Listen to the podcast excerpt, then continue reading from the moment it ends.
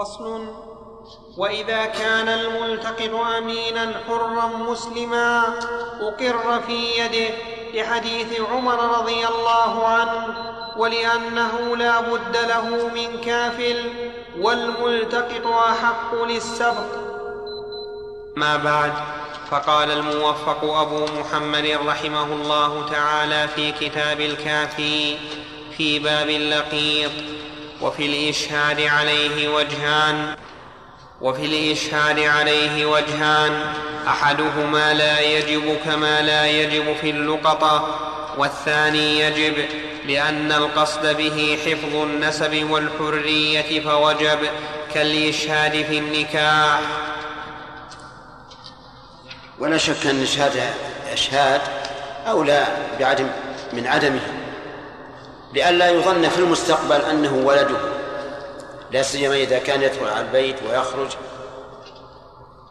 فالقول بالوجوب قوي أن يشهد بأنه التقط هذا الطفل وأنه ليس من أولاده. لئلا يظن في المستقبل أنه من أولاده وأما القياس الذي ذكره ففيه نظر. ففيه نظر. بل يقال إنه يجب لئلا يتهم أنه من أولاده وليس منه. وكلامه صحيح لأن القصد به حفظ النسب والحرمة فواجب كالإشهاد في النكاح. يعني لو قال فواجب وسكت لكان كلامه لا غبار عليه. لكن كالنكاح كالإشهاد في النكاح قياس مع الفارق. وإن التقطه فاسق نزع منه لأنه ليس في حفظه إلا الولاية ولا ولاية لفاسق. قال القاضي هذا المذهب وظاهر قول الخرقي أنه يقر في يده لقوله إن لم يكن من وجد اللقيط أمينا منع من السفر به فعلى هذا يضم إليه أمين يشارفه ويشهد عليه ويشيع أمره لينحفظ بذلك. ويؤخذ من هذا التقرير أن الأب إذا فارق أم الولد يعني له أولاد من امرأته ففارقه وكان فاسقا لا يصلي ويشرب الخمر ويحلق اللحية ويسبل الثوب فإنه لا حضانة له. ولا يمكن أن يقر المحظون بيد مثل هذا. وقد نص على هذا الفقهاء رحمهم الله بأنه لا حضانة لفاسق. فالحكم بأن الأب له الحضانة مطلقا فيه نظر. وهذا يقع كثيرا من من بعض القضايا أو في بعض القضايا.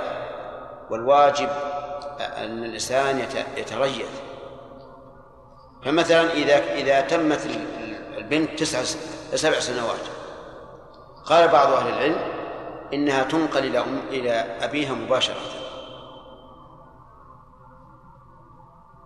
ولكن إذا كان الأب فاسق ولا يبالي وعنده زوجة هي ضرة أمها ولا يخفى ما يحصل بين الضرات. فيأتي بها عند زوجته ففي هذه الحال لا شك أنها ضرر على على البنت. أنها تفقد حنان الأم وتأتي وتأتي إلى شقاء زوجة الأب. وإذا كان لها أولاد أي لزوجة الأب فسوف تؤثرهم على هذه البنت فتبقى مكسورة الخاطر دائما. وهذه مسائل يجب على القضاة والحكام أن لا يكونوا ظاهريين فقط. فيقول مثلا بنت السبع سنين تنقل إلى أبيها. مطلقا لا هذا غلط. لأن المقصود من الحضانة هي حفظ الصبي وصيانته وتربيته. ما أليس المقصود إهلاكه؟ ولهذا ذهب بعض العلماء إلى أن البنت تبقى عند أمها إلى أن تبلغ وبعضهم قال إلى أن تتزوج لأنه لا شك أنه لا أحد أشد حنانا من الأم على ابنتها. نعم إذا علمنا أن الأم ليست أهلا للحضانة حينئذ تنزع منها. نعم. وليس, لكا وليس لكافر التقاط محكوم بإسلامه لأنه لا ولاية لكافر على مسلم. وإن التقطه نزع منه وله التقاط المحكوم بكفره ويقر في يده لثبوت, لثبوت ولايته عليه. هذا أيضا فيه نظر. التقاط المحكوم بكفره في جواز إقراره بيد الكافر نظر ظاهر. لقول النبي صلى الله عليه وسلم كل مولود يولد على الفطرة فأبواه يهودانه أو ينصرانه أو يمجسانه فهذا الطفل مولود على الفطرة.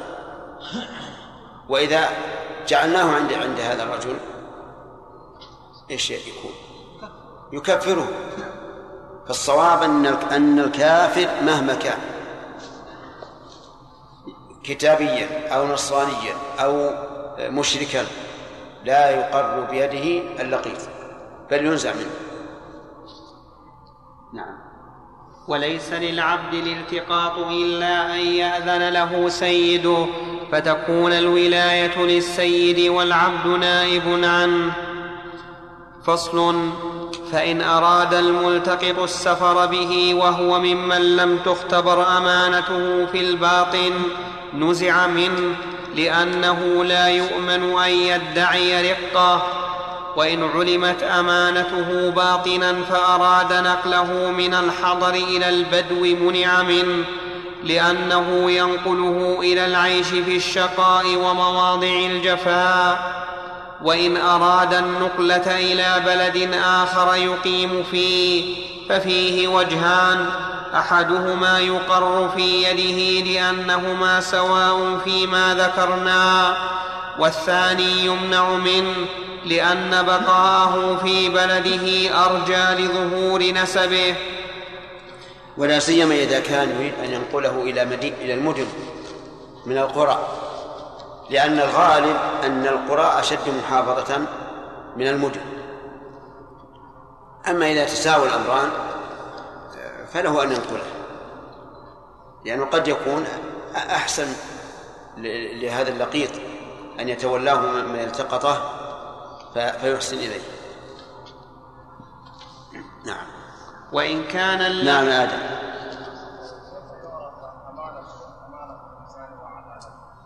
تعرف بمعاملته ومصاحبته.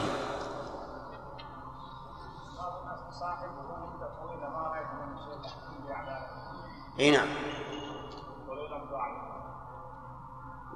ولو لم يعامل حتى إن عمر رضي الله عنه كان يسأل إذا سأل عن الرجل قال هل سافرت معه؟ إن قال لم أسافر قال لا, لا أنت لا تعرف. لأن كثيرا من الناس لا تعرف أحوالهم إلا بالسفر. حتى قال بعضهم إنما سمي السفر سفرا لأنه يسفر عن أخلاق الرجال. نعم.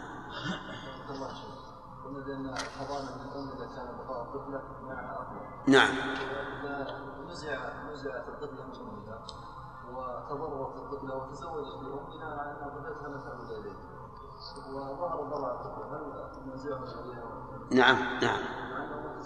ولو تزوج إذا إذا رضي الزوج زوج الأم بأن تبقى حضانتها على بنتها فلا مانع نعم يحيى يعني قال لا يجوز نقله إلى البدو لأنه إلى العيش في الشقاء إلى آخره نعم لكن البدو فيها فوائد أصلا إيش؟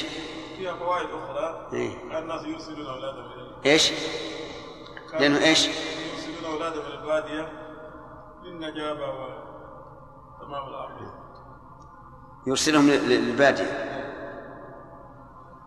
والله يرسلهم للبادية للشقة مثل ما قال المؤلف الغالب على البادية الجفا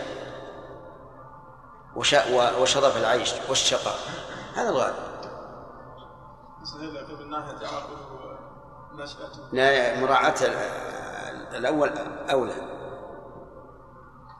وإن كان اللقيط في بدو فله نقله إلى الحضر لأنه أرفق به وله الإقامة به في البدو وفي وله الإقامة به في البدو وفي حلة لا تنتقل عن مكانها لأن الحلة كالقرية وإن كان متنقلا ففيه وجهان أحدهما يقر في يده لأنه أرجى لكشف نسبه والثاني ينزع منه لأنه يشقى بالتنقل. فصل والأولى أن نرجع في هذا إلى كل قضية بعينها. هذا هو الأولى وهالتعليلات العامة قد يعارضها حوادث خاصة. فيقال إذا كان هذا الرجل الذي يتنقل مشفقا على اللقيط حريصا عليه لا يفوته مصلحة. هل يكون معه؟ ولو تنقل. وإذا كان بالعكس أنه إذا تنقل أضاعه فينزع منه. نعم. فصل. فإن التقطه موسر ومعسر قدم الموسر. لأنه أحظ للطفل فإن تساويا وتشاحا أقرع بينهما لقول الله تعالى وما كنت لديهم إذ يلقون أقلامهم أيهم يكفل مريم ولأنهما تساويا في الحق فأقرع بينهما كالعبدين في العتق وإن ترك أحدهما نصيبه كفله الآخر والرجل والمرأة في هذا سواء لأن المرأة أجنبية والرجل يحضنه بأجنبية فهما سواء. فصل فإن اختلفا في الم... فإن اختلفا في الملتق في الم... فإن اختلفا في الملتقط وهو في يد أحدهما فالقول قوله وهل يستحلف فيه وجهان وإن كان في يديهما قدم أحدهما بالقرعة وهل يستحلف على وجهين؟ وإن لم يكن في يد واحد منهما سلمه السلطان إلى من يرى منهما أو من غيرهما لأنه لا يد لأحدهما. وإن كان لأحدهما بينة قضي بها لأنها أقوى فإن كانت لكل واحد منهما بينة قدم أسبقهما تاريخا لأنه ثبت به لأنه ثبت بها السبق إلى الالتقاط. وإن تساويا وهو في يد أحدهما إن بنى على بينة الداخل والخارج. وإن تساويا في اليد أو عدمها سقطتا وأقرع بينهما فقدم بها أحدهما. نعم. خلاص يا شيخ. ها؟ خلاص. لا لا ما خلاص. فصل. و... نعم يا سليم. ها؟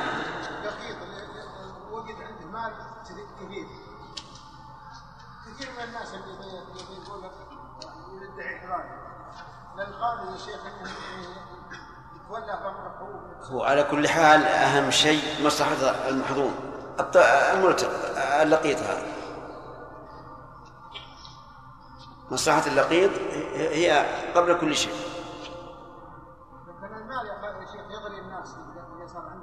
يغري بالدعوة لكن إذا إذا ادعاه ونحن نعلم أن بقاءه في يده من ضرر على اللقيط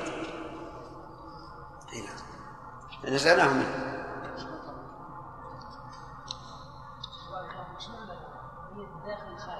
ها. هذه تأتينا إن شاء الله في باب الدعاوى والبينات. ولكن نضرب لك مثلا بها.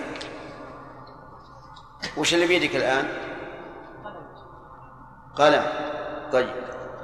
إذا ادعى إنسان أن هذا القلم قلمه وأتى ببينة تشهد أنه قلمه وأنت أتيت ببينة تشهد أنه قلمك الداخل أنت والخارج المدعي. فمن يقدم منكما؟ أنت أو المدعي.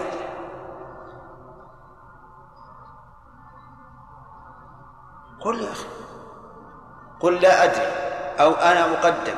أو المدعي يقدم. إيش؟ يقدم من عين في يده. يعني الداخل. طيب. هذا أحد القولين في المسألة. وقيل الخارج لأن النبي صلى الله عليه وسلم جعل البينة على المدعي وهذا أتى بالبينة.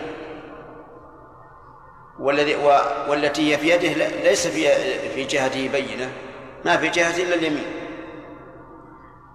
لكن الصواب أن أن الذي بيده العين هو المقدم لأن لأنه عنده بينة ويد.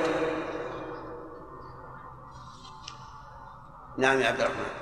شيخ أحسن الله في بعض المناطق اللقيط إذا التقط أحد لقيط يدعي يجعله ابنه.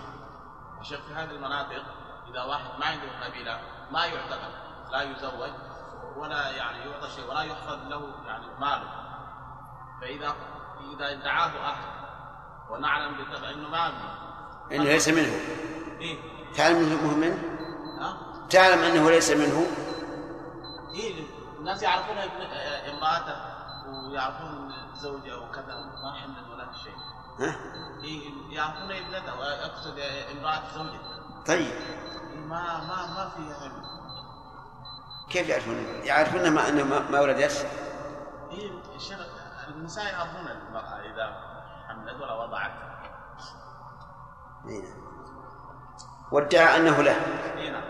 وكم عمرها المدعي؟ كبير متزوج ها؟ كبير متزوج متزوج.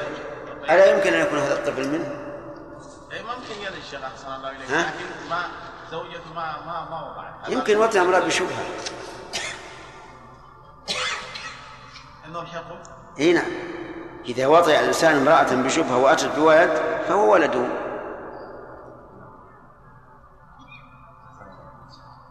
لكن على كل حال هذا يعني مثل هذه المسائل الخفية يرجع فيها إلى القضاة.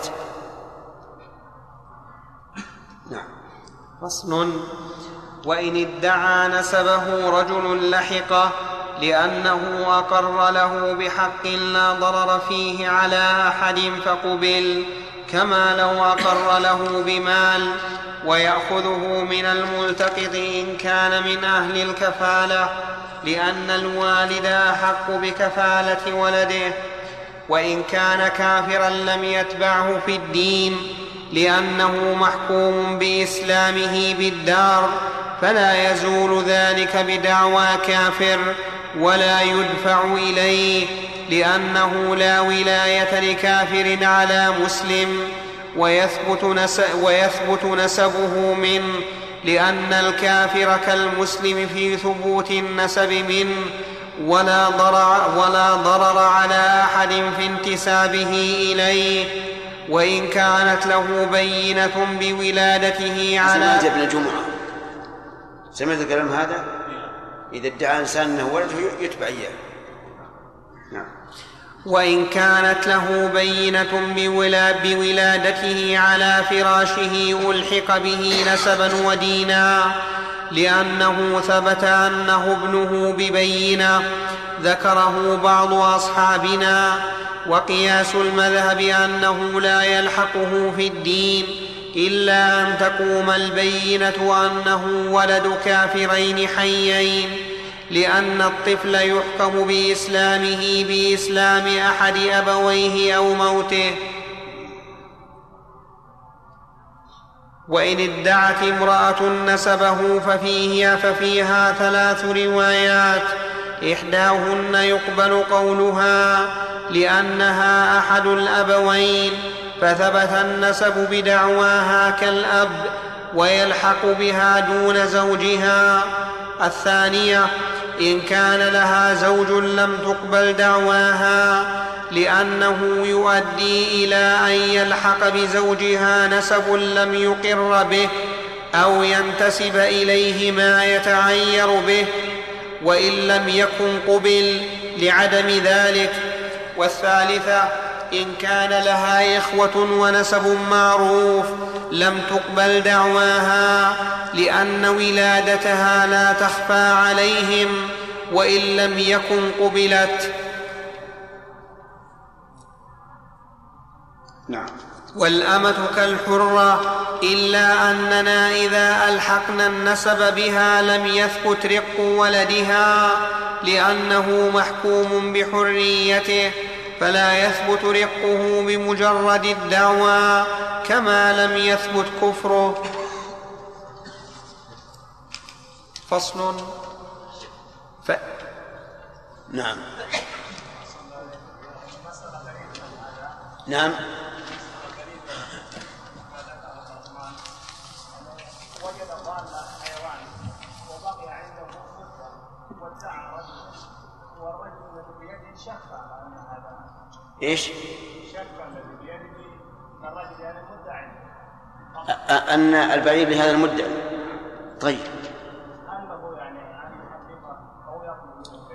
لبنا اللقطة إذا وصفها مدعيها وطابق وصفه وصفها وجب دفعها إليه.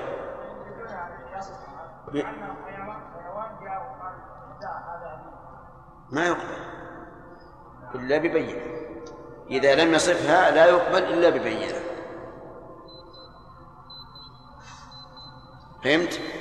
طيب.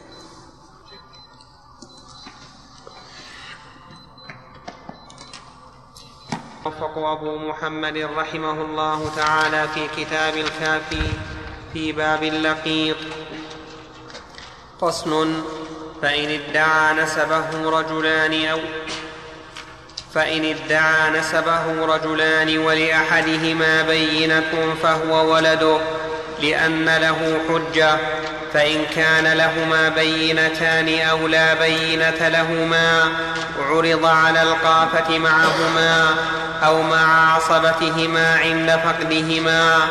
فإن ألحقته بأحدهما لحق به لما روت عائشة رضي الله عنها أن النبي صلى الله عليه وسلم دخل مسرورا تبرق أسارير وجهه فقال ألم تري أن مجززا المدلجي نظر آنفا إلى زيد وأسامة وقد غطيا رؤوسهما وبدت أقدامهما فقال إن هذه الأقدام بعضها من بعض متفق عليه. فلولا أن ذلك حق لما سر به النبي صلى الله عليه وسلم. وإن ألحقته بهما لحقهما لما روى سليمان بن يسار عن عمر رضي الله عنه في امرأة وطئها رجلان في طهر فقال القائف قد اشتركا فيه. فجعله عمر بينهما رواه سعيد. وعن علي مثله قال أحمد ويرثهما ويرثانه ونسبه من الأول قائم لا يزيله شيء. قال ويلحق بثلاثة وينبغي أن يلحق بمن ألحقته منهم وإن كثروا لأن المعنى في الاثنين موجود فيما زاد. فيقاس عليه. وقال القاضي لا يلحق بأكثر من ثلاثة. وقال ابن حامد لا يلحق بأكثر من اثنين لأننا صرنا إلى ذلك للأثر فيجب أن يقتصر عليه. في حديث أسامة بن زيد وأبيه رضي الله عنهما آه، صار المشركون والمنافقون يشيعون أنه أن أسامة ليس ولدا لزيد باختلاف ألوانهما. وأهم شيء هو الطعن برسول الله صلى الله عليه وسلم عندهم. وإلا هذا ليس بغريب. والرجل الذي ولدت امرأته غلاما أسود وهو والزوجة أبيضان. قال النبي صلى الله عليه وعلى آله وسلم لعله نزع عرق. لكن يريدون إيذاء الرسول عليه الصلاة والسلام. ولهذا سر النبي صلى الله عليه وسلم بشهادة مجزز المدلج لأن بني مدلج أهل قافة يعرفون القافة. فسر بذلك لأن يعني كأنه حصل بينة فوق بينة. وكلما كثرت البينات كان الثبوت أقوى. وفيه في هذا الحديث دليل على أن رسول الله صلى الله عليه وعلى آله وسلم كغير من البشر يسر وإيش؟ ويحزن. فهو جميع العوارض البشرية تلحق الرسول عليه الصلاة والسلام. ولو لم ي... ولو لم يكفك إلا هذه الآية وهو وهي قوله تعالى قل إنما أنا بشر مثلكم يوحى إلي.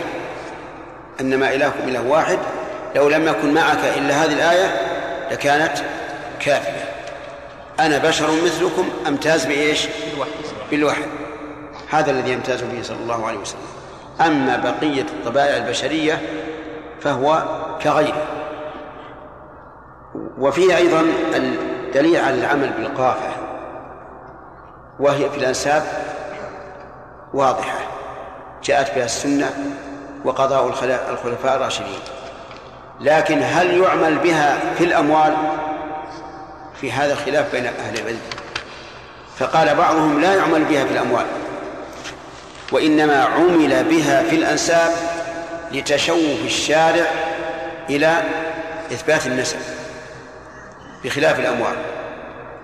ولكن القول الراجح بلا شك أنها أي القافة ثابتة في الأموال كما هي ثابتة في الأنساب. والأنساب يتفرع عليها أموال لأنه إذا حكمنا بأنه ابنه مثلا ورث توارث وحرم التناكح بين أبناء بين آه، هذا الرجل وأبناء الرجل الآخر وما أشبه ذلك وبنات الرجل الآخر. فالصواب أن القافة معتبرة لكن لابد أن يكون القائف مسلما عدلا مجربا بالإصابة مجربا فيها. فإن لم يكن مسلما فذكر الأصحاب رحمهم الله أنه لا يقبل وإن لم وإن لم يكن عدلا فذكروا أيضا أنه لا يقبل لقوله تعالى يا أيها الذين آمنوا إن جاءكم فاسق بنبأ فتبينوا ولكن في هذه المسألة نظر.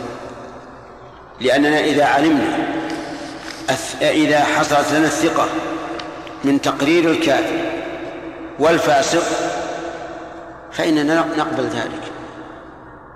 بشرط أن يكون إيش؟ مجربا بالإصابة. هذا المهم. مجربا في الإصابة. ويدل لهذا أن النبي صلى الله عليه وسلم اعتبر قول المشرك في أخطر الأشياء. وحين هاجر من مكة استعمل رجلا يقال له عبد الله بن أريقط من بني الدين. كان جيدا في معرفة الطرقات. كما جاء في الحديث هاديا خريتا. استأجره النبي صلى الله عليه وعلى آله وسلم ليدله إلى المدينة. هذا السفر خطير أو غير خطير؟ من أخطر الأسفار لأن قريشا تنقب عن الرسول صلى الله عليه وسلم ومن معه في كل مكان. حتى جعلوا لمن جاء بالرسول صلى الله عليه وسلم وأبي بكر جعلوا له مائتين من الإبل. ولكن النبي صلى الله عليه وعلى آله وسلم وثق بهذا الرجل وهو مشرك في هذا الأمر الخطير. لأن المدار على الثقة والآن يوجد من أطباء الكفار مثلا من تثق به أكثر من بعض أطباء المسلمين لمهارته ولأمانته في مهنته. هو هو لا يرجو بذلك ثواب الآخرة لكن يرجو بذلك إيش؟ السمعة واستقامة المهنة. الخلاصة أن الصواب اعتبار القيافة في أكملوا. في الأموال يا جماعة. في الأموال كما هي معتبرة في الأنساب نعم. فإن لم يوجد قافة أو أشكل عليهم أو نفته عنهما أو تعارضت أقوالهم. طيب. نعم. فإن لم يوجد قافة أو أشكل عليهم أو نفته عنهما أو تعارضت أقوالهم. فقال أبو بكر يضيع نسبه لأنه لا دليل لأحدهما فأشبه من لم يدع نسبه أحد. وقال ابن حامد يترك حتى يبلغ ويؤخذان بنفقته لأن كل واحد منهما مقر به. فإذا بلغ أمرناه أن ينتسب إلى من يميل طبعه إليه لأن ذلك يروى عن عمر رضي الله عنه ولأن الطبع يميل إلى الوالد ما لا يميل إلى غيره. فإذا تعذرت القافة رجعنا إلى اختياره ولا يصح انتسابه قبل بلوغه لأنه قول يتعين به النسب وتلزم به الأحكام فلا يقبل من الصبي كقول القائف. وسواء كان المدعيان مسلمين حرين أو كافرين رقيقين أو مسلم وكافر وحر وعبد لأن كل واحد منهم لو انفرد صحت دعوته. فإن ادعاه امرأتان وقلنا بصحة دعوتهما فهما كالرجلين إلا أنه لا يلحق بأكثر من واحدة لأنه يستحيل ولد من اثنتين. وإن كانت إحداهما تسمع دعوتها دون الأخرى فهي كالمنفردة به. وإن ألحقته القافة بكافر أو أمة لم يحكم برقه ولا كفره لأنه ثبت إسلامه وحريته بظاهر الدار. فلا يزول ذلك بظن ولا شبهة كما لم يزل بمجرد الدعوى. فصل. نعم. نعم. إيش؟ نعم. نعم. لا لا هو ذكره. إي نعم. لو ما لو مات أحد الرجلين عنه فقط؟ ورث جميع ماله لو مات لو مات عن ذي فرض وهذا ورث جميع ماله وهما يرثانه ميراث أب. ها؟ يقتسمان ولو كان ولو صار له ابن أخذا السدس. نعم.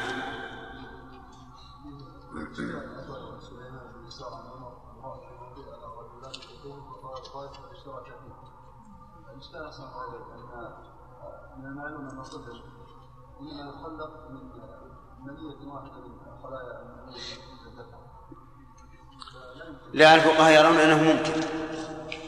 الفقهاء يرون أنه يمكن أن يخلق الجنين من المائين ما ندري هذا كلام الفقهاء يمكن. يرونه ممكن.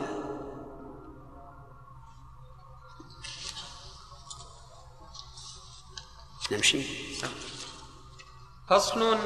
فإن كان لامرأتين ابن وبنت فادعت كل واحدة أنها أم الابن احتمل أن يعرض معهما على القافة واحتمل أن يعرض واحتمل أن يعرض لبنهما على أهل الخبرة. فمن كان لبنها لبن ابن فهو ابنها. وقد قيل إن لبن الابن ثقيل ولبن البنت خفيف فيعتبر ذلك. ما أدري عن صحتها. يعني إذا جابت بنت صار لبنها خفيفا وإن جابت ابن صار ثقيلا ما أدري عن صحة هذا. ما في أحد منكم طبيب؟ أنت؟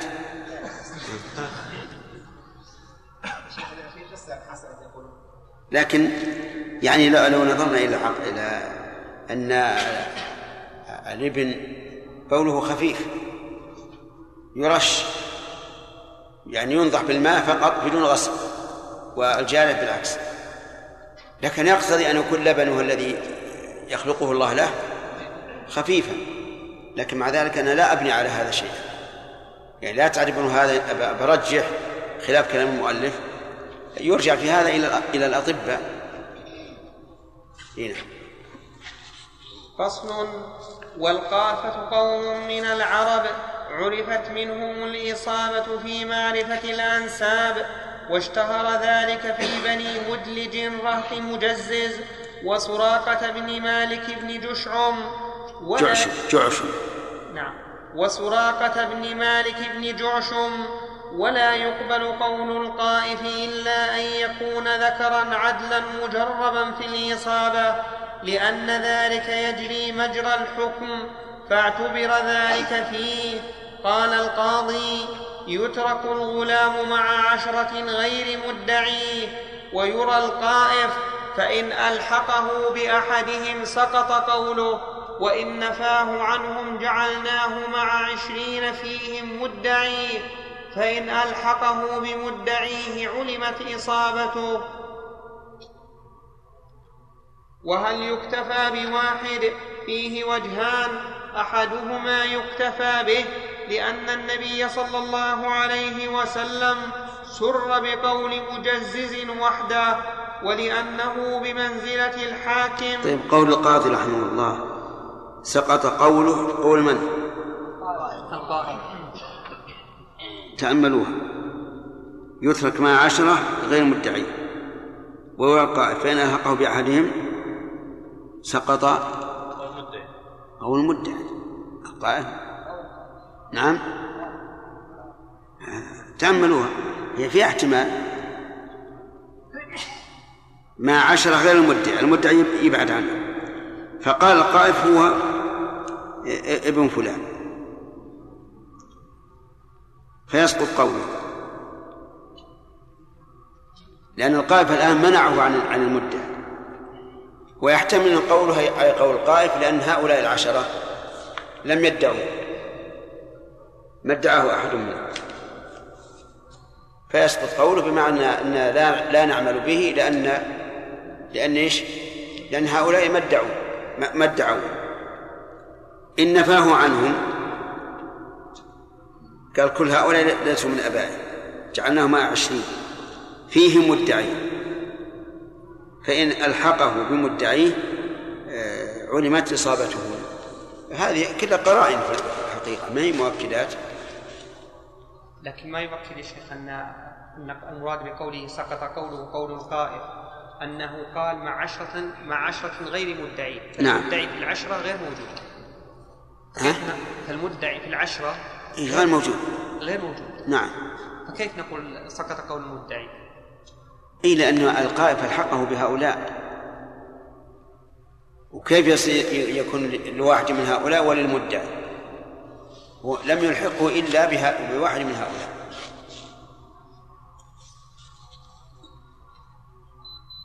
ما يكون هذا اختبار شيخ. نعم.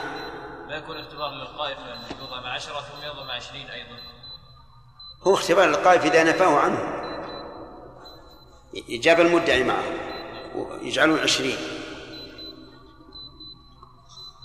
وهل نعم. وهل يكتفى بواحد فيه وجهان أحدهما يكتفى به لأن النبي صلى الله عليه وسلم سر بقول مجزز وحده ولأنه بمنزلة الحاكم يجتهد ويحكم كما يجتهد الحاكم ويحكم والثاني لا يقبل إلا اثنان لأنه حكم بالشبه والخلقه فلا يقبل من واحد كالحكم بالمثل في جزاء الصيد.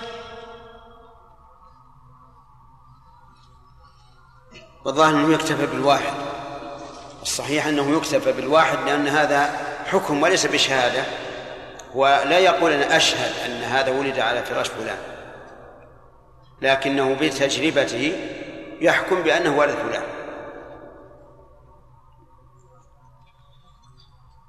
فصل فإن ادعى رجل رقه لم يقبل لأن الأصل الحرية فإن شهدت له بين بينة بالملك قبلت وإن لم تذكر السبب كما لو شهدت له بملك مال وإن شهدت باليد للملتقط لم يحكم له بالملك لأن سبب يده قد علم وإن شهدت بها لغيره ثبتت والقول قوله في الملك مع يمينه كما لو كان في يده مال فحلف عليه.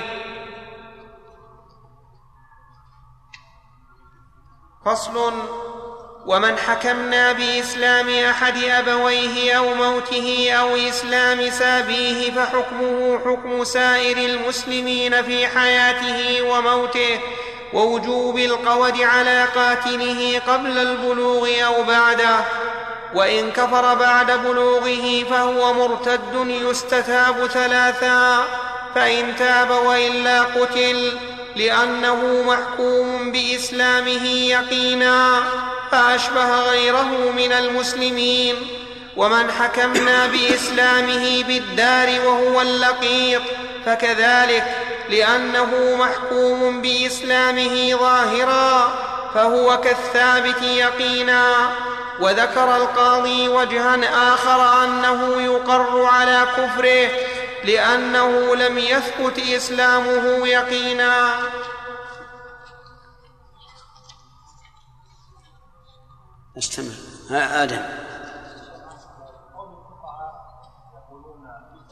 ثلاثة للخروج الصواب أن الاستتابه ترجع إلى رأي الإمام أو نائبه. لأنه وردت اثار عن الصحابة بأن يقتل فورا. هذا في غير الحدود. الحدود إذا بلغت السلطان وفيها قتل يقتل ما يستتاب. لكن في مسألة الكفر إن رأى الإمام أن يستتاب فعل. زيادة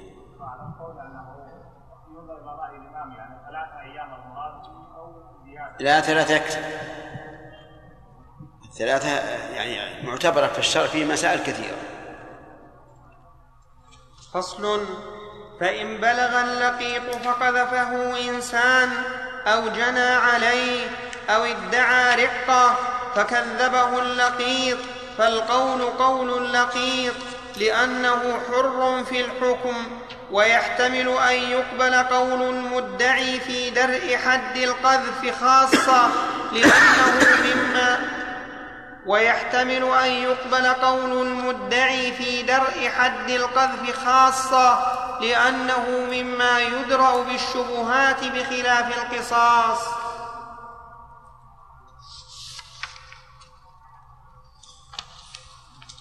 والصحيح في هذه المسألة أنه لا أن هذا الاحتمال غير صحيح.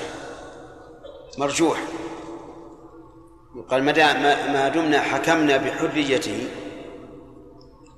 فإنه يترتب على هذا كل ما يترتب على الحر.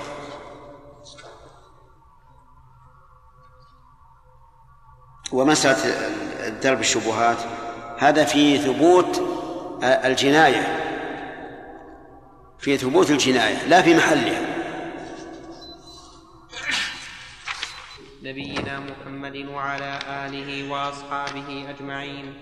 أما بعد فقد قال الموفق أبو محمد رحمه الله تعالى في كتاب الكافي في باب اللقيط فصل وإن بلغ فتصرف ثم ثبت رقه فحكم فحكم تصرفه حكم حكم تصرف العبيد لأنه ثبت أنه مملوك وإن أقر بالرق على نفسه بعد أن كان أقر بالحرية لم يقبل إقراره بالرق لأنه قد لزمه بالحرية أحكام من العبادات والمعاملات فلم يملك إسقاطها وإن لم يتقدم منه إقرار بالحرية وكذبه المقر له بطل إقراره لأنه لا يثبت رقه لمن لا يدعيه فإن أقر بعده لغيره قبل كما لو أقر له بمال.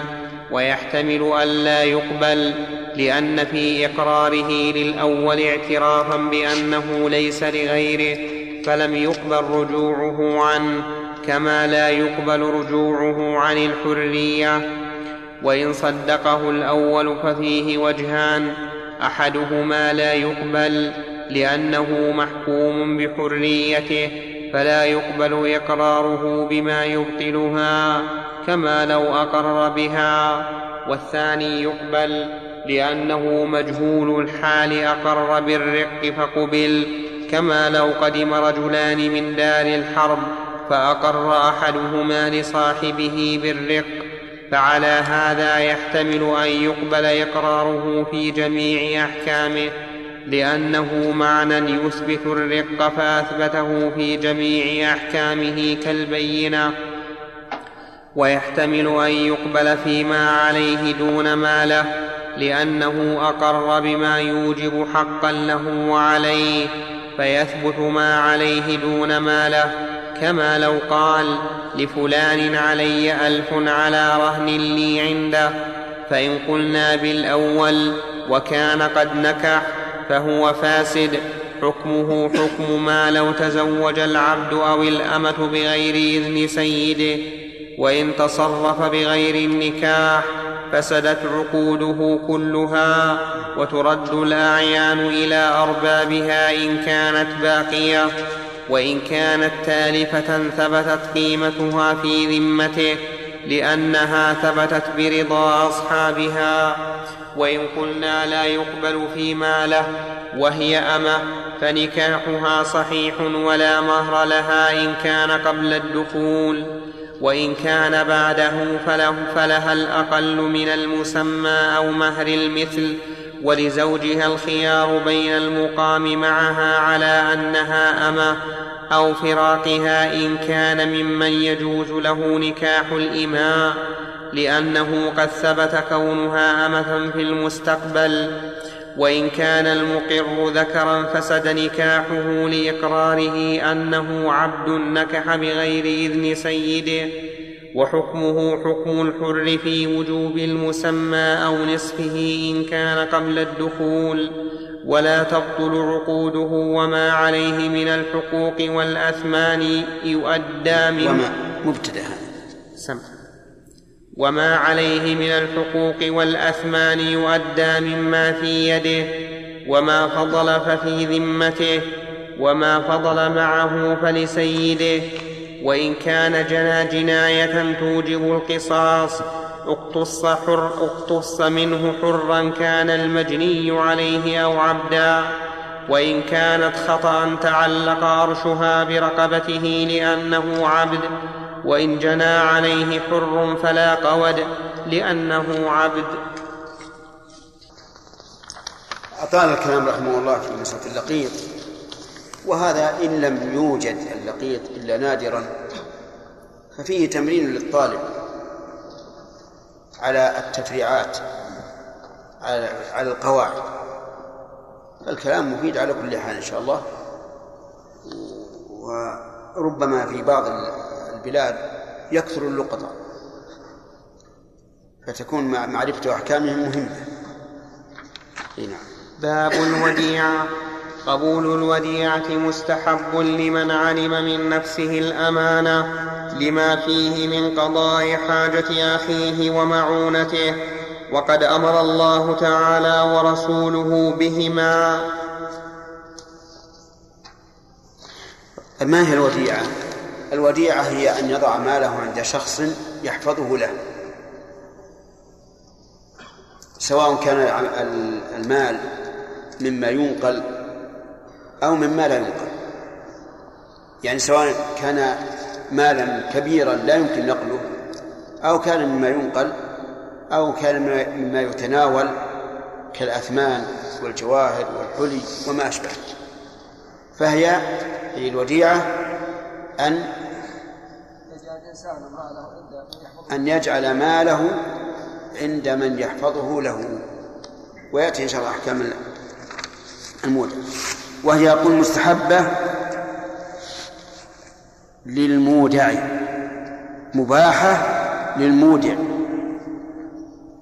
أما إباحتها للمودع فلأنها ماله والأصل أن جميع تصرفاته في ماله مباحة. وأما المودع الذي يأخذها فإنها مستحبة له لما في ذلك من الإحسان وقضاء حاجة حاجة أخيه. لكن بشرط أن يأمن نفسه عليها فإن كان لا يأمن نفسه أو كان في مكان مكان خوف. يخشى عليها فالأفضل أن لا يقبل أما الأول فظاهر إذا كان لا يأمن نفسه عليه لأنه لو قبلها لعرض نفسه للإثم والعقوبة. وأما الثاني فلأنه لو قبلها ربما يشق عليه حفظها والدفاع عنها لأنه ربما يسطو عليه لصوص لأخذها فيتعب. فإن قال قائل في هذه في هذه المسألة إذا كان وجودها عنده أحفظ لها من وجودها عند صاحبها. فهل نقول إن هذا من باب التعاون ويستحب أن يأخذها؟ نعم نقول هكذا. نقول ما دمت أنت عندك جنود وعندك من يحفظ بيتك ومن يحفظ متجرك وذاك ليس عنده أحد يحفظ بيته ومتجره فبقاؤها عندك أحفظ. فأحسن إلى أخيك. نعم. وإن كان عاجزا عن حفظها أو خائفا من نفسه عليها لم يجز له قبولها لأنه يغرر بها إلا أن يخبر ربها بذلك فيرضاه فإن الحق له فيجوز ببذله ولا لكن بشرط أن يرضى رضا حقيقي. لأنه قد يقول له المودع أنا أقبل وديعة لأكشف لا تأمني عليها فلعلي يوم من الدهر أحتاجها وأتصرف فيها. فإذا قال نعم لا بأس راضيا بذلك فله هذا. وإن قال نعم لأنه ظن أن قوله لا تأمني عليها يريد أن لا يلزمه بها. فإنه لا يقبل ولو رضي. لأنه أحيانا يظن المودع يظن المودع أن المودع لما قال هذا الكلام يريد أن لا أن لا يقبلها ولا يأخذها. فإذا علم من هذا مراده فلا يأخذ. وأما إذا آه، علم أنه قبل أن يتصرف فيها ويأخذ منها ما شاء فالأمر إلى إلى صاحبها نعم. ولا يجوز قبولها إلا من جائز التصرف في المال فإن استودع من صبي غير مأذون له أو سفيه أو مجنون ضمن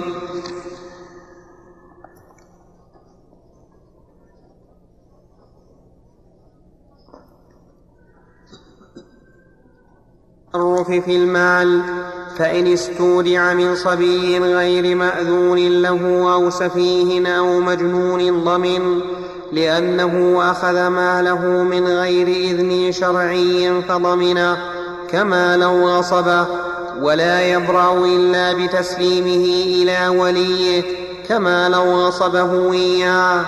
فإن خاف أنه إن لم يأخذه منهم أتلفوه لم يضمنه إن أخذه لأنه قصد تخليصه من الهلاك فلم يضمن كما لو وجده في سيل فأخرجه منه. فصل والوديعة أمانة إذا تلفت من غير تفريط لم يضمن المودع بالإجماع. لما روى عمرو بن شعيب عن أبيه عن جده رضي الله عنه أن النبي صلى الله عليه وسلم قال ليس على المستودع ضمان فإن تلفت من بين ماله ففيها روايتان أظهرهما لا يضمن للخبر ولأنه أمين لم تظهر منه خيانة فلم يضمن كما لو ذهب معها شيء من ماله. والأخرى يضمن لأنه روي عن عمر رضي الله عنه أنه ضمن انسا وديعة ذهبت من بين ماله. هذه مساله ضمان الوديعه بالنسبة للمودع. هل هو لازم؟ أو لا؟ نقول هذه الوديعة هل وقعت بيد المودع برضا صاحبها؟ الجواب نعم. إذن تكون يده يد أمانة.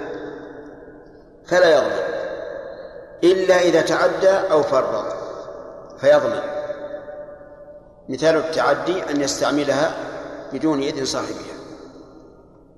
مثال التفريط أن يفرط في حفظها بأن لا يضللها عن الشمس إن كانت الشمس تضرها أو عن المطر إن كان المطر يضرها أو ما أشبه ذلك أو يجعل الأبواب مفتوحة فهذا تفريط.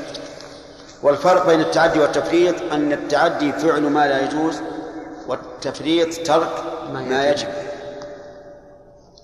فإذا تلفت بلا تعد ولا تفريط فلا ضمان عليه. لأنه أمين والمال بيد صاحب بيده بإذن صاحب. وهذا إذا تلفت مع ماله بالإجماع مثل أن يشب حريق في متجره ويحرق كل ما في المتجر أو يأتي لص ويسرق ما في البيت كله.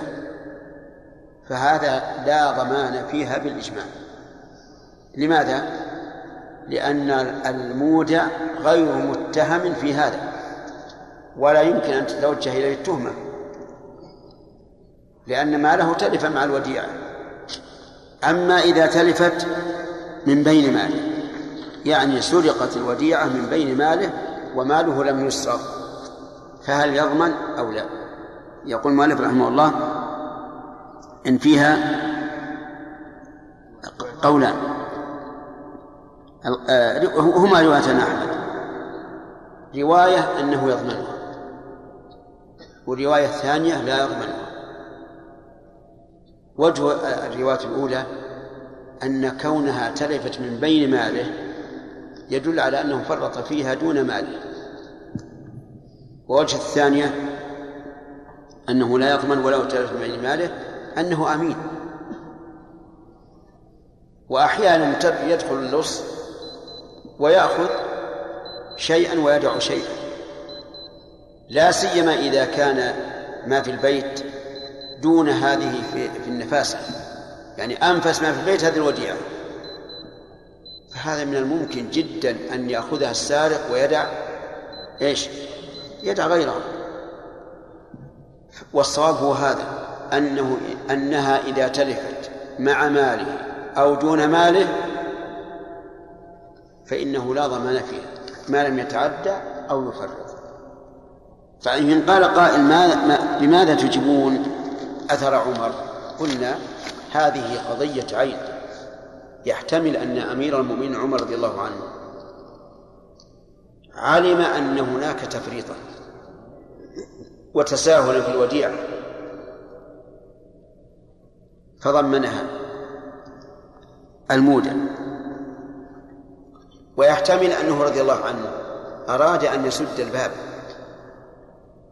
حتى لا يدعي المودعون أنها تلفت من بين أموالهم وهم يكذبون.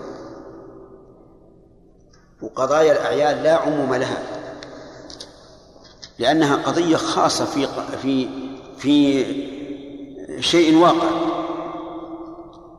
يكون أحاط به أشياء من الشروط أو انتفاء الموانع أوجبت أن يكون مخالفا لغيره.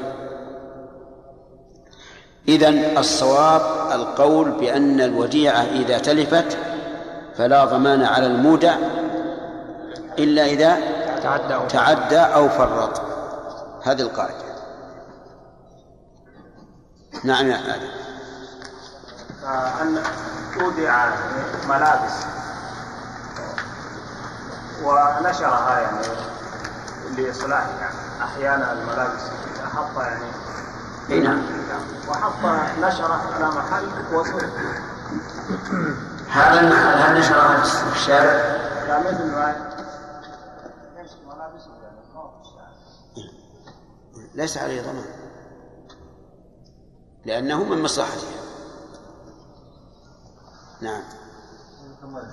كثيرا ما نسمع في بعض الردود على بعض الاستدلالات أن هذا من قضايا الأعيان. نعم. لكن ما هو الضابط في قضية العين؟ لأنه يعني آه، يرد النص في هذا. لا ق- قضية العين اللي ما فيها لفظ عام.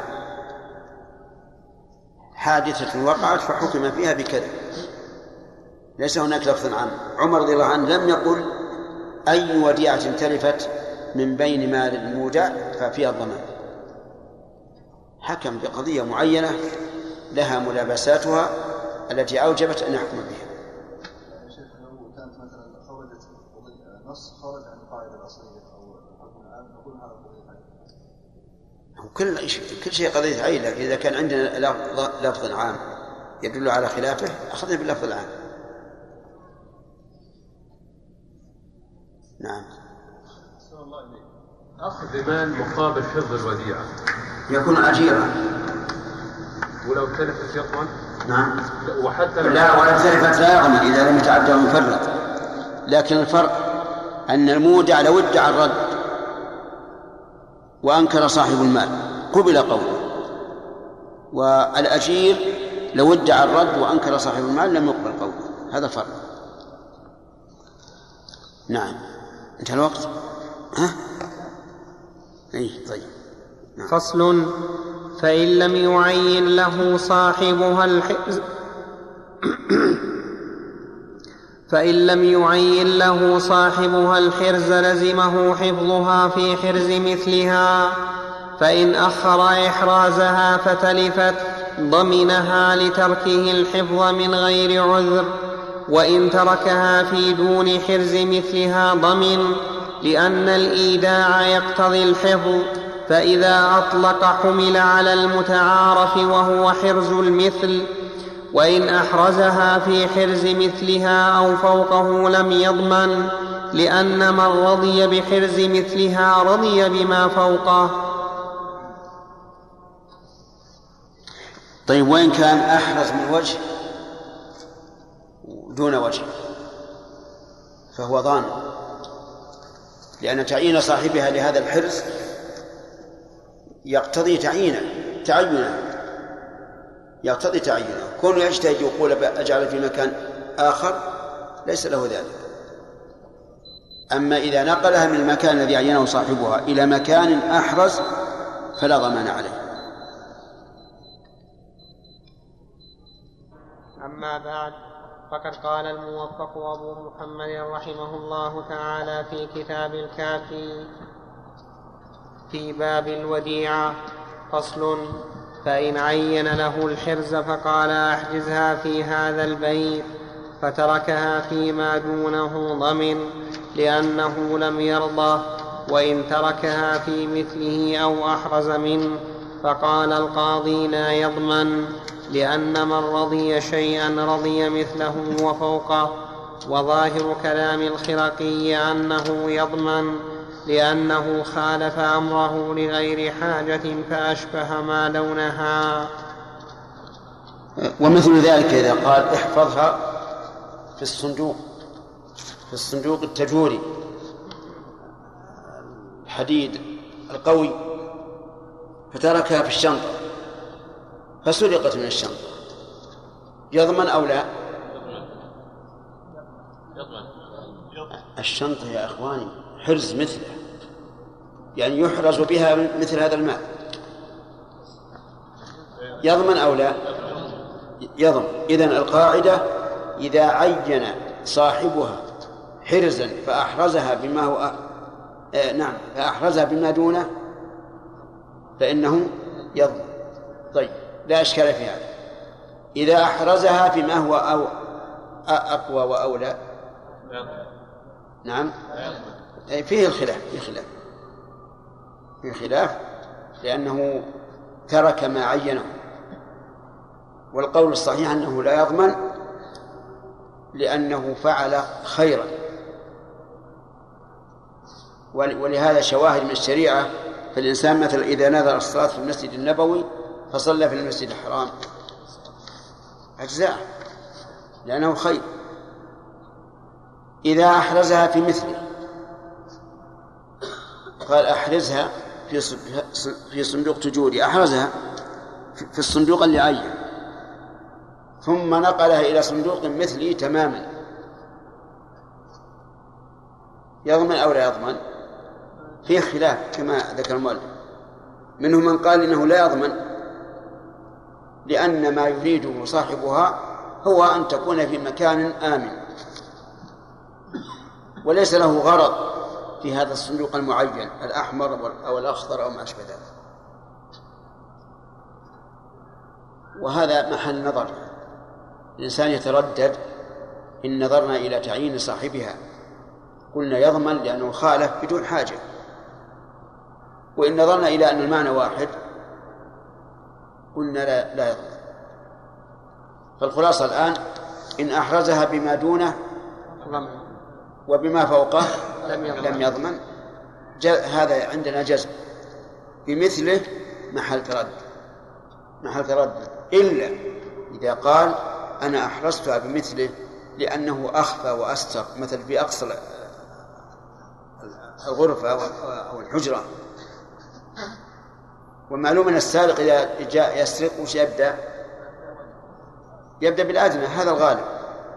هذا هو الغالب. فهنا نقول إنه وإن كان المحلان سواء في الحفظ لكن اختلاف المكان يجعل أحدهما أولى. نعم. وإن قال احفظها في هذا البيت ولا تنقلها عنه فنقلها لغير حاجة ضمنها سواء نقلها إلى مثله أو أحرز منه لأنه خالف نص صاحبها. وإن خاف عليها نهبا أو هلاكا فأخرجها لم يضمنها لأن النهي للاحتياط عليها والاحتياط في هذه الحال نقلها. فإن تركها فتلفت ضمنها لأنه فرض في تركها ويحتمل أن لا يضمن لأنه امتثل أمر صاحبها.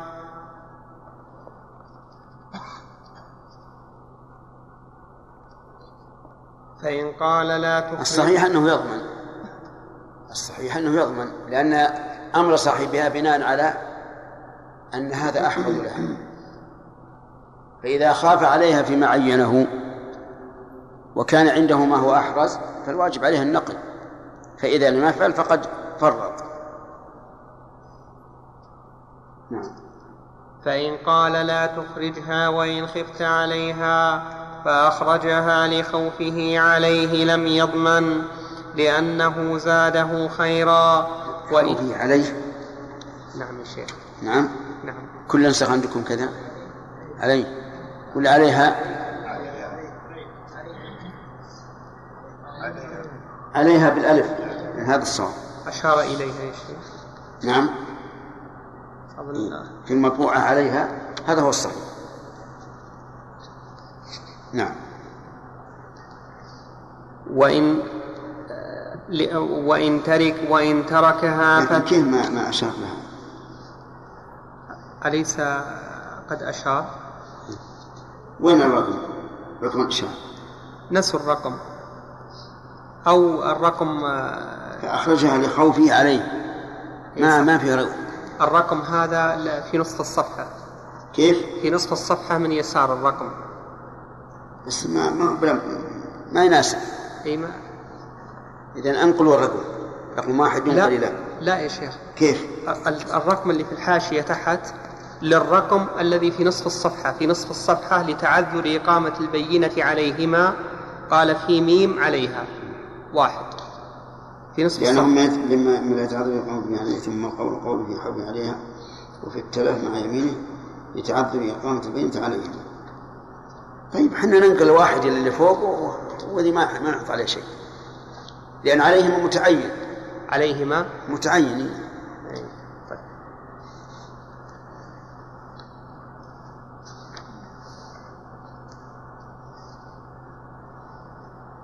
نعم. وإن تركها فتلفت لم يضمن لأن نهيه مع خوف الهلاك إبراء من الضمان فأشبه ما لو أمره بإتلافها فأتلفها. فإن أخرجها فتلفت فادعى إنني أخرجتها خوفا عليها. فعليه البينة على ما ادعى وجوده في تلك الناحية لأنه مما لا يتعذر إقامة البينة عليه ثم القول قوله في خوفه عليها وفي التلف وفي ثم القول قوله في خوفه عليها وفي التلف مع يمينه لتعذر إقامة البينة عليهما.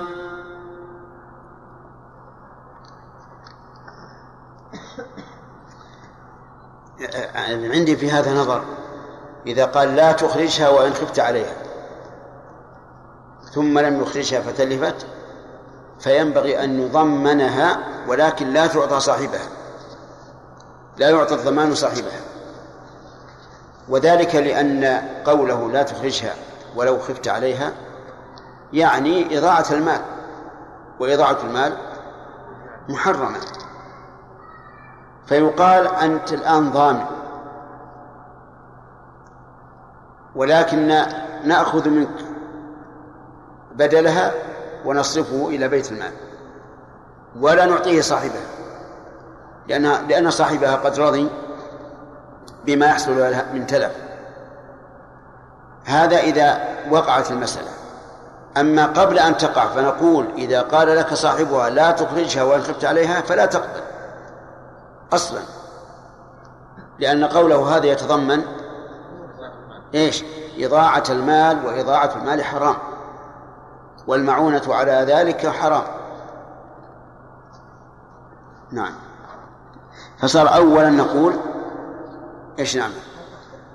ماذا نقول أولا؟ نقول لا تقبلها أصلا. فإن قدر أنه قبلها وتلفت فعليه الضمان لكن لا يعطى صاحبها بل يجعل في بيت المال. فإن قال لا تقفلن عليها قفلين ولا تنم فوقها فخالفه فالمذهب أنه لا يضمن لأنه زاد في الحرز فأشبه ما لو قال له اتركها في صحن الدار فتركها في البيت ويحتمل أن يضمن لأنه نبه اللص عليها وأغراه بها. هذا عجائب هذا. واضح القضية؟ نعم. إذا قال لا لا تقفل عليها قفلين. نعم. ولا تنم فوقها. والعادة أنه كلما كان الشيء ثمينا ووضع في صندوق أنها تزاد الأقفال. أليس كذلك؟ وأنه إذا نام على الإنسان على شيء فإنه يدل على على أنه مهم. فإذا جاء اللص ورأى هذا نائما عليها قال هذه آه، مال عظيم. فحرص على السرقة وكذلك إذا جعل فيها قفلين وفي هذا الحقيقة هذا الاحتمال فيه نظر. لأننا لو قلنا بهذا لقلنا لا تجعل في في الصندوق قفلا أصلا.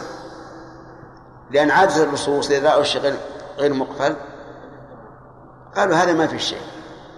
لو كان في شيء لقفل عليه. فالاحتمال الذي ذكره المؤلف فيه نظر. بل نقول هذا الرجل زاده خيرا. جعل قفلين.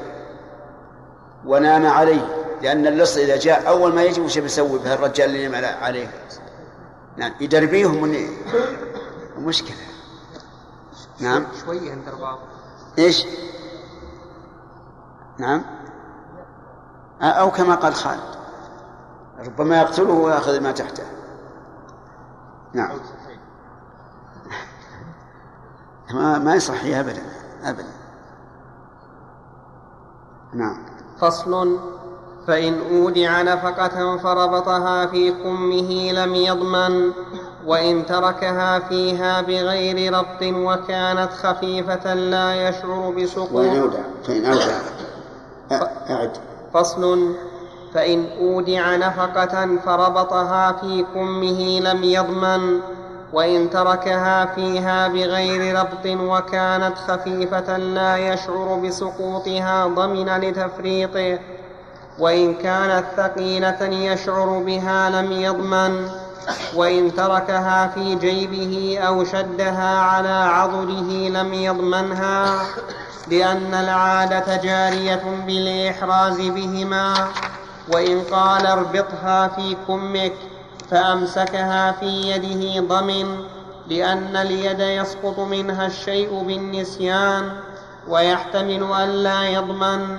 لأن اليد لا يتسلط عليها الطرار بالبط. وقال القاضي اليد واضح هذه؟ نعم. أعطاه دراهم وقال اجعلها في كم كيف في كم آه، عادة الناس فيما سبق. يكون الإنسان له كم. وفيه خرقة متدلية. متدلية آه، يقضي بها الإنسان حاجاته وعهدنا هذا. يسمى عندنا في اللغة العامية الردون والواحد ردل وكان الناس بالأول ما عندهم يشترون أكياس من من السكر ومن الرز يشترون بشيء يسير. فيأتي إلى صاحب الدكان اللي يسمونه البقالة ويشتري منه ويضعه في هذا الكوب في هذا الخرقة المتدلية ثم يربطها. هذا قال اجعلها في كمك. فجعلها في يده امسكها بيده. يضمن. أيهما أحرز؟ اليد أحرز لكن آفتها أن اليد هي آلة, آلة العمل. ربما مع النسيان إذا أراد يأخذ شيء وضعها ثم نسيها وهذا يقع كثيرا. فالكم أحرز من هذه الناحية؟ واليد أحرز من ناحية أخرى. وعليه فيضمن إذا قال اجعلها في كمك فجعلها في يده طيب وين قال جعلها في يدك فجعلها في كمه؟ ها؟ نفس الشيء. يعني أنها كل واحد منهما أحرز من الآخر من وجه. فيضمن إذا غير ما عينه. طيب لا يتسلط عليها اضطرار بالبط. نبي جابر من غافل. وش معنى بالبط؟ شفت إنك غافل. ها؟ وش معنى بالبط؟ البط طائر معروف. نعم؟ اي لا. البط طائر معروف. هكذا؟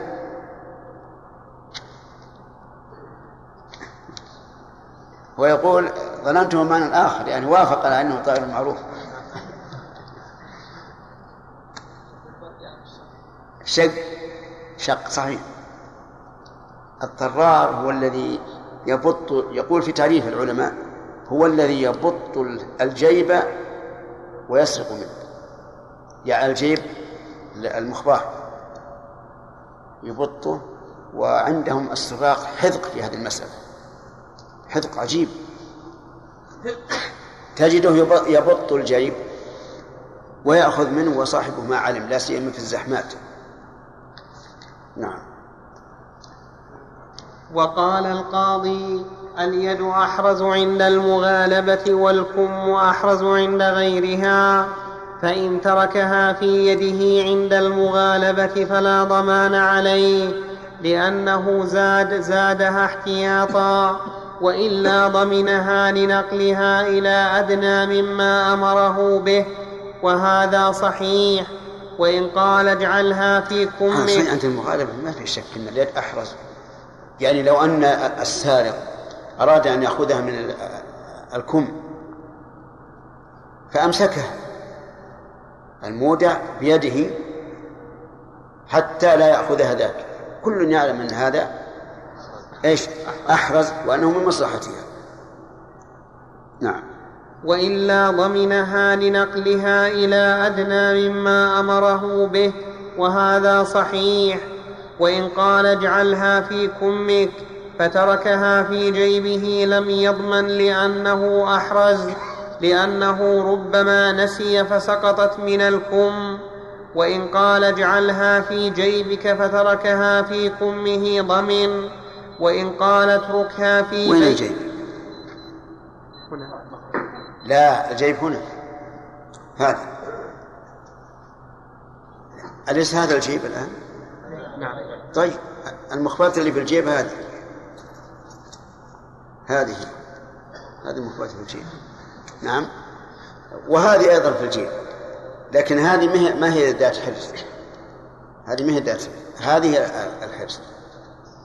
يعني ما يمكن أحد يدخل يده لا يعلم به الإنسان. نعم. وإن قال اتركها في بيتك فشدها في ثيابه وأخرجها معه ضمن لأن البيت أحرز وإن شدها على عضده مما يلي جيبه لم يضمن لأنه أحرز من البيت وإن شدها مما يلي الجانب الآخر ضمن لأن البيت أحرز.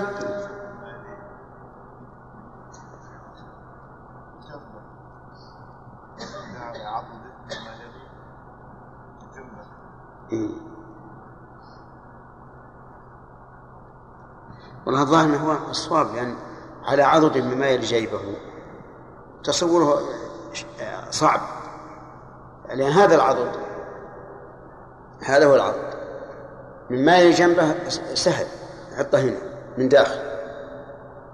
مما يلي جيبه صعب يعني ما ما يستقيم. ولا الظاهر الص- الصواب اللي في المطبوع.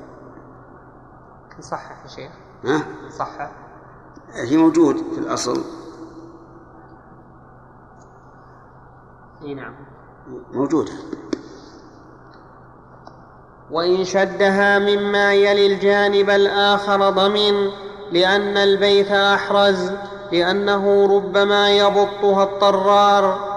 وإن قال احفظها في البيت وإن قال احفظها في البيت ودفعها إليه في غيره فمضى بها إليه في الحال لم يضمن.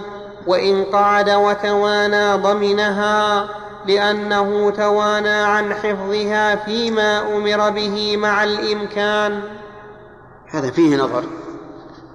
يعني لو أعطاه إياه مثلا في السوق وقال احفظها في البيت الرجل له شغل في السوق يريد أن يأخذ حاجات أو و... لاقاه صاحب له وقال نخرج نتمشى. يقول المؤلف إنه يضمن لكن هذا فيه نظر لأن لأنه في العادة لا يعد مفرطا ولا معتديا. نعم لو قالوا اذهب بها الآن وكانت ال- البلاد مخوفة فهنا قد نقول بالضمان. لكن إذا قال اذهب بها الآن وهو يتوقع أن أن يكون له شغل سيقول إيش؟ يقول لا. أنا عندي شغل نعم. فإن قال احفظ هذا الخاتم في البنصر فجعله في الخنصر ضمن لأنها دون البنصر فالخاتم فيها أسرع إلى الوقوع وإن قا وإن وإن طيب. من يعرف الخنصر والبنصر؟ قليل اللي يعرفونه. الخنصر يلا عبد الرحمن بن جمعة وين الخنصر؟ وين ما هذا؟ إذا كنت تريد أن يفهم الطلاب وقف- واقف. واستدر مرتين. ما هو ال- الأطرف أو اللي بين بينه وبين الأوسط؟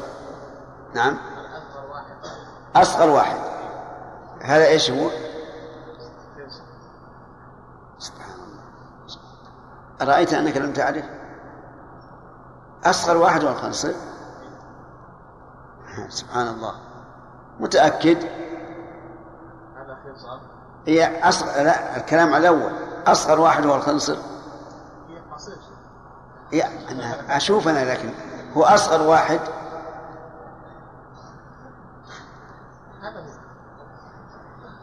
قل لي أصغر واحد ولا أكبر واحد؟ أصغر من وجه لكنه ما الله. على كل حال هو كما قلت آخر واحد وهو أصغره هذا خنصر. واللي يليه بنصر واللي يليها واللي يليها واللي الآخر من الجهة الأخرى؟ الإبهام. طيب. نعم. أعد الجملة. فإن قال احفظ هذا الخاتم في البنصر فجعله في الخنصر ضمن لأنها دون البنصر فالخاتم فيها أسرع إلى الوقوع وإن جعله في الوسطى وأمكن إدخاله في جميعها لم يضمن لأنها أغلظ فهي أحفظ له وإن انكسر أو بقي في رأسها قوله آه، إدخاله في جميعها. لأنه قد يمكن إدخاله في في الوسطى. أليس كذلك؟ يعني مثلا اللي يدخل في في البنصر يدخل فيه كاملا ربما يدخل في الوسطى. نعم. في أنملتين فهنا يضمن. لكن إذا دخلوا في كل الأنامل الثلاث لم يضمن لأنه أغلظ وإخراج الخاتم من الأغلظ أصعب من إخراجه من من آه ال- الذي دونه. نعم. وإن انكسر أو بقي في رأسها ضمنه لتعديه فيه وإن قال لا تدخل أحدا البيت الذي فيه, فيه الوديعة فخالفه فسرق الضمن لأن الداخل ربما دل السارق عليها. طيب إذا كان الداخل أمينا ولا يمكن أن يسرق ولا أن يدل السراق فالاحتمال البعيد لا ينبغي أن تناط به الأحكام. فالصواب أنه إذا أدخل إليه أحد إن كان يخشى منه فهو ضامن وإلا فلا. لو أن هذا المودع أدخل إخوانه أصدقاءه للبيت الذي فيه الوديعة وقال لا تدخل فيه أحد فليس عليه شيء.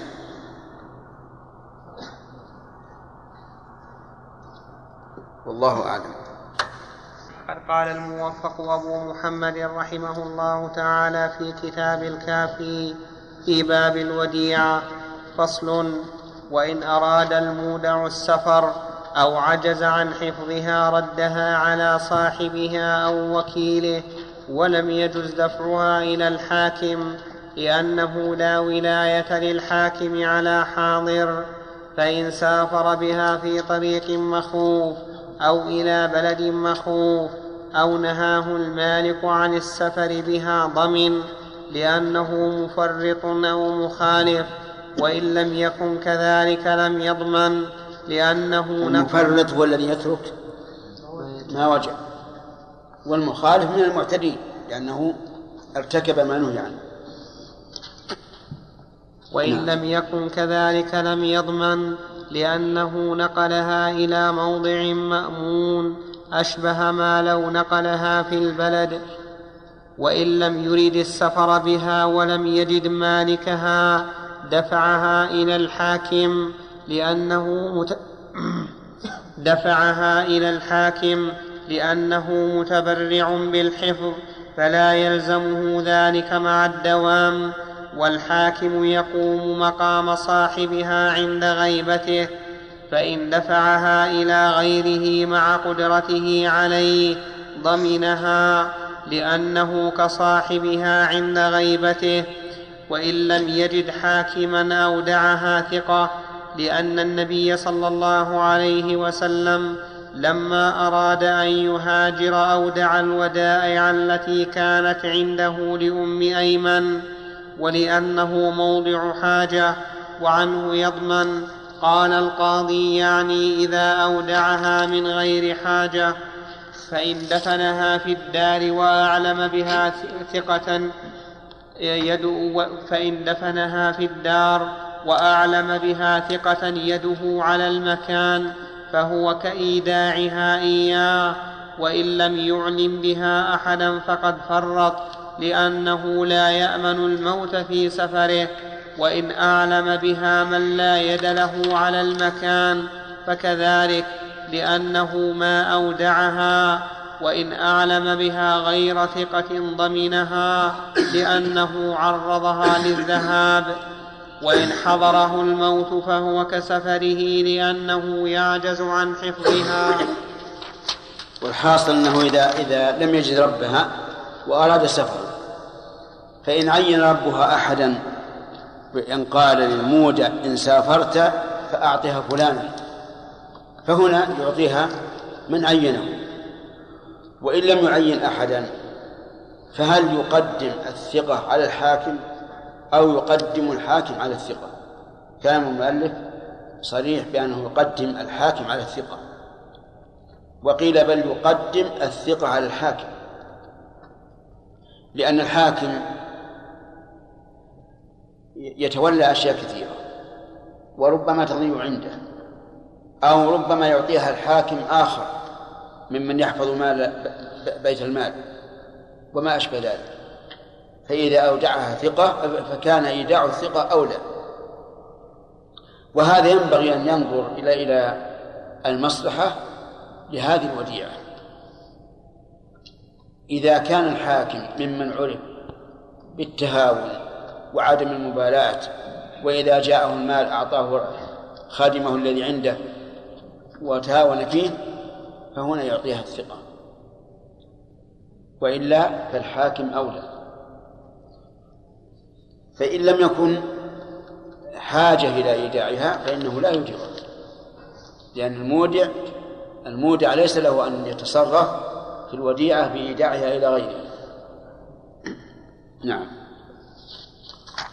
فصل ولا يج ولا يجوز أن يودع الوديعة عند عند عند غيره لغير حاجة لأن صاحبها لم يرضى أمانة غيره فإن فعل فتلفت عند الثاني مع علمه بالحال فله تضمين أيهما شاء. كيف فإن فإن فعل فتلفت عند الثاني مع علمه بالحال فله تضمين أيهما شاء لأنهما متعديان ويستقر ضمانها على الثاني لأن التلف حصل عنده وقد دخل على أنه يضمن وإن لم يعلم بالحال فقال القاضي يضمن أيهما شاء ويستقر ضمانها على الأول لأن الثاني دخل على أنه أمين. وظاهر كلام أحمد أنه لا يملك تضمين الثاني لذلك.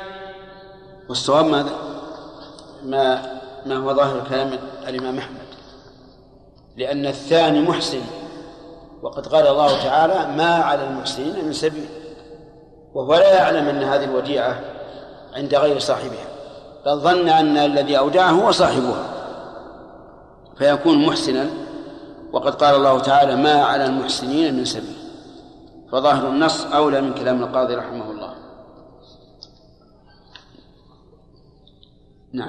وإن دفعها إلى من جرت عادته بحفظ ماله كزوجته وأمته وخازنه لم يضمن لأنه حفظها بما يحفظ به ماله فأشبه حفظها بنفسه وإن استعان بغيره لكن بشرط أن يكون هؤلاء ممن يحفظون نوع المال. لأنه مثلا قد يرضى زوجته لحفظ الطعام واللباس والفراش لكن لا يرضى أن تحفظ الدراهم والشيء النفيس. فينظر إذا كانت الوديعة من الدراهم والشيء النفيس وكانت لا ولم تجري عادته أن يودع أن يستحفظ زوجته على هذا فإنه إن استحفظها على هذه الوديعة صار ضامنا واضح يا جماعة؟ يعني ليس مطلق كونها حافظة لماله يبيح له أن يعطيها الوديعة. بل ينظر إذا كان تحفظ المال الذي من جنس الوديعة فنعم يعطيها إياه. وإلا فلا. نعم. وإن استعان بغيره في حملها ووضعها في الحرز وسقي الدابة وعلفها لم يضمن لأن العادة جارية بذلك أشبه فعله بنفسه. فصل وإن خلطها بما لا تتميز منه ضمنها لأنه لا يمكنه رد أعيانها. وإن خلطها بما تتميز منه كصحاح بمكسرة وسود ببيض لم يضمن لأنها تتميز من ماله أشبه ما لو تركها مع أكياس له في صندوقه.